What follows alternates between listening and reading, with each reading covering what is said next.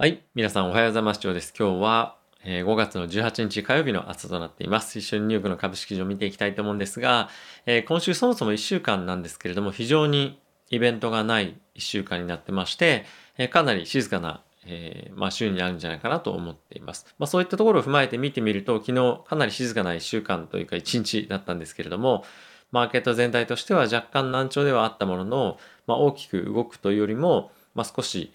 えー、ていうんですかね、まあ、マーケット全体として調整の今局面にあると思うので、今ですね、まあ、金利上昇ですとか、今後期待されるような、えー、景気の回復っていうところが、まあ、あとは雇用ですね、の回復が見られた時に、まあ、利上げに行くんじゃないかとか、またやっぱりそのテーパリングの議論が進むんじゃないかっていうところに非常に今、まあ、不安とか懸念っていうのがやっぱあるので、まあ、そういったところも踏まえてちょっとリスクの調整っていうのが、まあ、引き続き行われてるんじゃないかなと思ってます。あとはやっぱりビットコインの市場、仮想通貨の市場が少しリスクオフのような感じになっていて、マーケットの全体センチメントとして、まあ冷えてるというのも一つまたあるのかなと思ってます。指数一緒に見ていきたいと思うんですが、ダウはですね、マイナスの0.16%、S&P はマイナスの0.25%、ナスダックはマイナスの0.38%、ラッセル2000はプラスの0.11%でした。アメリカの10年債金利なんですけれども、まあ、1.65という水準で、えー、ここ最近はレンジで推移してますけれども、やっぱりこの1.7っていうところを抜けてくるかどうかっていうところの水準が、マーケット全体に対して与える恐怖感っていうのがやっぱり強くなってくるポイントだと思うので、えー、このあたりの水準を、にまだいるようであればあんまりまあ心配ないんですが、まあ何かしら、えー、物価の指数が上昇してきたりとか、あとはですね、今後、で、給付金の上乗せっていうのが、まあ、毎週300ドルあったんですけれども、それがですね、7月ぐらいに、まあ、どんどんどんどんもう打ち切られていくんですね。そういったところが、まあ、見られると、やっぱり人々が雇用が、雇用されてた方が、まあ、今お金もやっぱもらえるような状況に今後なっていくので、まあ、家で、えーまあ、失業者としているよりも、まあ、じゃあ働きに出ようかといったようなところに今後なってくるかと思うので、えー、そういった動きを、まあ、反映して、雇用の数値が改善してくるようであれば、まあ、さらに、まあ、テーパリングとか、まあ、利上げ、そういったところの議論が進みやすくなるので、やっぱりこの夏以降っていうのは、まあ、かなり、えー、マーケットとしてもう一段ちょっと荒れる可能性があるというのは、まあ、一つ頭の中に入れておくべきポイントなのかなと思っています。はい。あとはですね、えー、まあ、物価の指数が今後上昇してくる中で、えー、今日 CNBC でも非常に強く言われていたんですけれども、本当に下がってくるのか、下がってこないでもこのままテーパリングとか、まあ、利上げに早い段階で行くんじゃないかっていうような心配もやっぱあったりとかして、えー、このあたりに対しての運用者の、え、警戒感っていうのは、まあ結構思ったよりやっぱり強くあるというところもあるので、まあ、我々としてもやっぱそんな今急いで買いに行くタイミングじゃないなというのと、あとやっぱ夏枯れ相場っていうふうに、まあ、今回あの、まあ、今回というか、ここ最近よく言ってますけれども、まあ、急いで買いに行くようなタイミングでも、アノマリ的にでもないので、えー、少しまあ静観して、ちょっと様子を伺っていくっていうのも一つは、あの、戦略としてありなんじゃないかなと思っています。はい。まあ、セクターアートを見てみると、えー、今回はですね、原油の価格が結構しっかり上がってたんですが、まあ、それ以外の、えー、ところですね、その、まあ、エネルギー、えー、コモディティ、金融っていうところ以外は、まあ、全部マイナスというような水準、あの動きでした。ただし、まあ、大きく売り込まれたというよりも、まあ、若干弱含んでたというところで、1%以内の下落にセクターとしては、えー、抑えられていました。はい。あと気になる個別銘柄なんですけれども、まあ、やっぱりテスラがですね、ここ最近、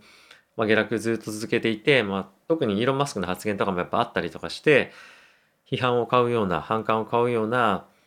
えー、まあ、コメントがですね、結構相次いで、まあそういったところもあって嫌気がさされて、テスラ売り込まれてるっていうような状況もあるんじゃないかなと思うので、まあこのあたり、テスラがやっぱり元気ないとなかなかマーケットとしても、まあ活況な状況にはなかなかなりづらいっていうのも一つあるので、このあたりはですね、注視をしていきたいなと常に思っています。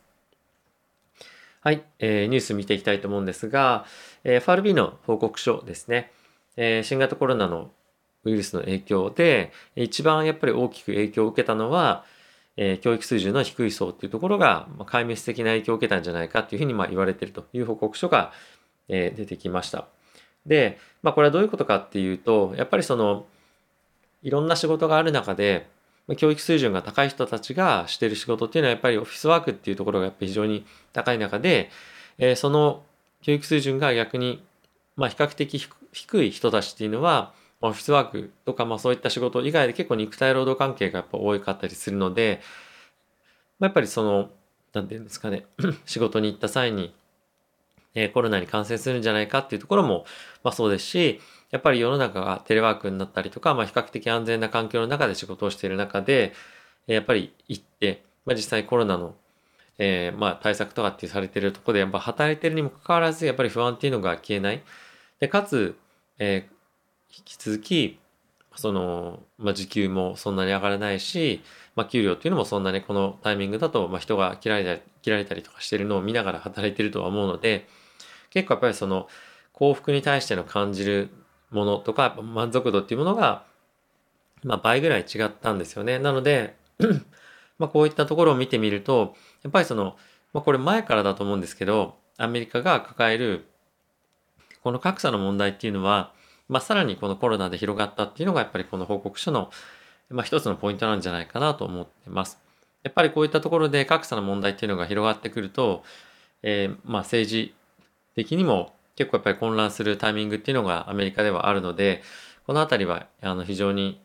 まあ、バイデン大統領も常々そうですが、まあ、ケアしているポイントだと思うので、え何かしらやっぱ対策が必要なところの一つなんじゃないかなと感じていました。え短期的にマーケットには影響はないんですが、やはりま治安の悪化ですとか、まあ、そういったものがですね、いろんな地域で結構聞かれたりもするので、えー、まあそういったところを、あの、まあ、長期的な意味の安定感というところで、やっぱりしっかりと対策をしてほしいなとは思っています。はい。あとはですね、アトランタ連銀の総裁からのコメントなんですけれども、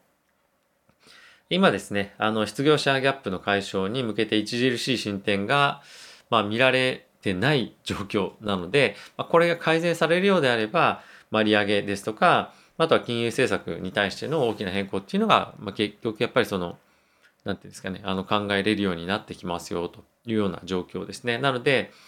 えー、3月、4月の数値、先日発表されましたけれども、まあ、下方修正されたりとか、まあ、予想よりも大きくえー、下回るような水準とかがやっぱり出てくる中で、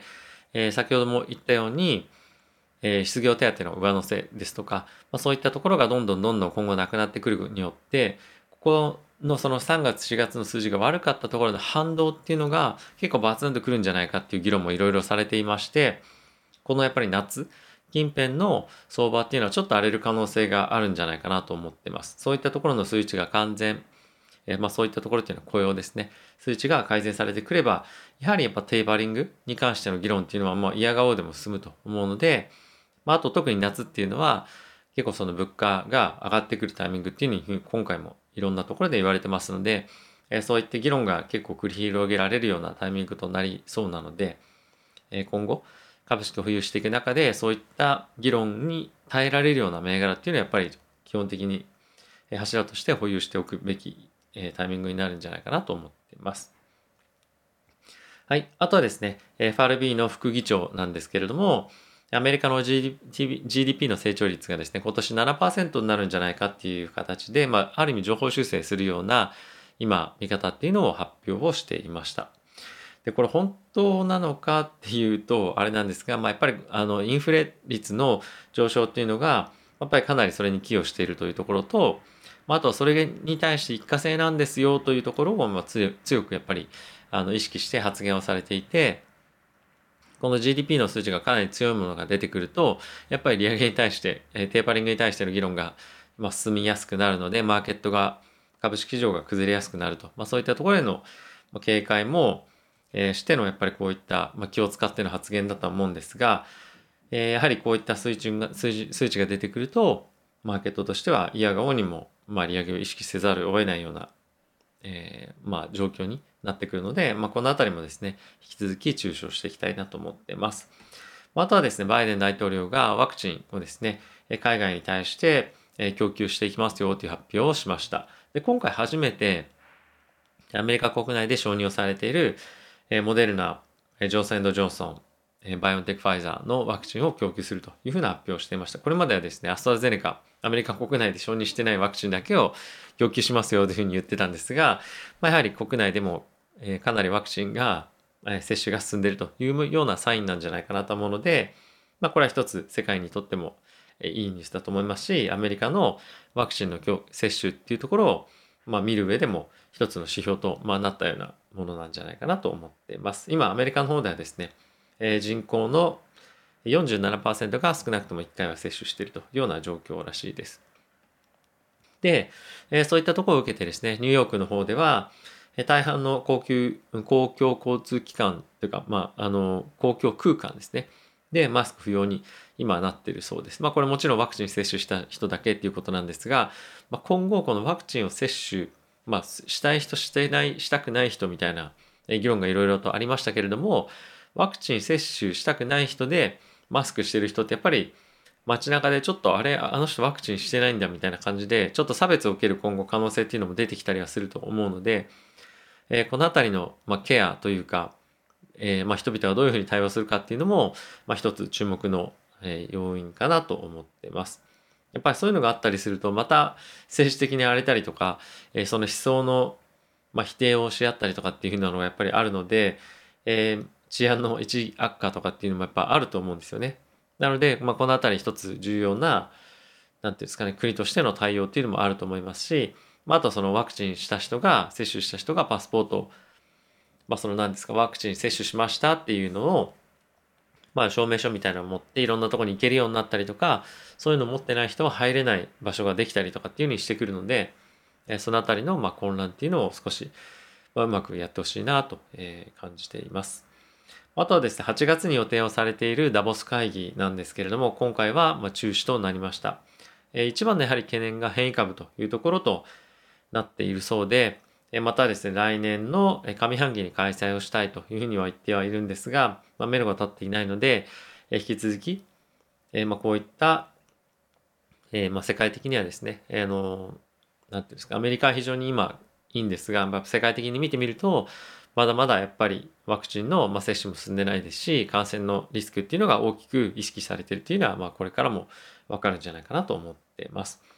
はい。まあ、とはいえアメリカの方ではですね、この16日、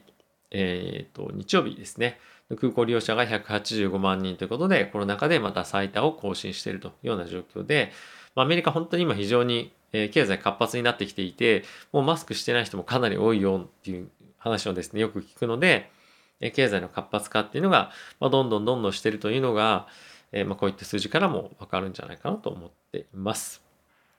はい。えー、今週1週間ですね、そんなにえー、忙しい 1, 1週間になるというわけではないので、まあ、少し皆さんも、まあ、僕も含めて、えーまあ、休息を、休息を取るような1週間になれればなとは思っています。継続的に配信もちろんしていきたいと思いますが、えー、ぜひですね、皆さんも、え、少し、え、お休みになって、え、いただければなと思ってます。ではまた次回の動画でお会いしましょう。さよなら。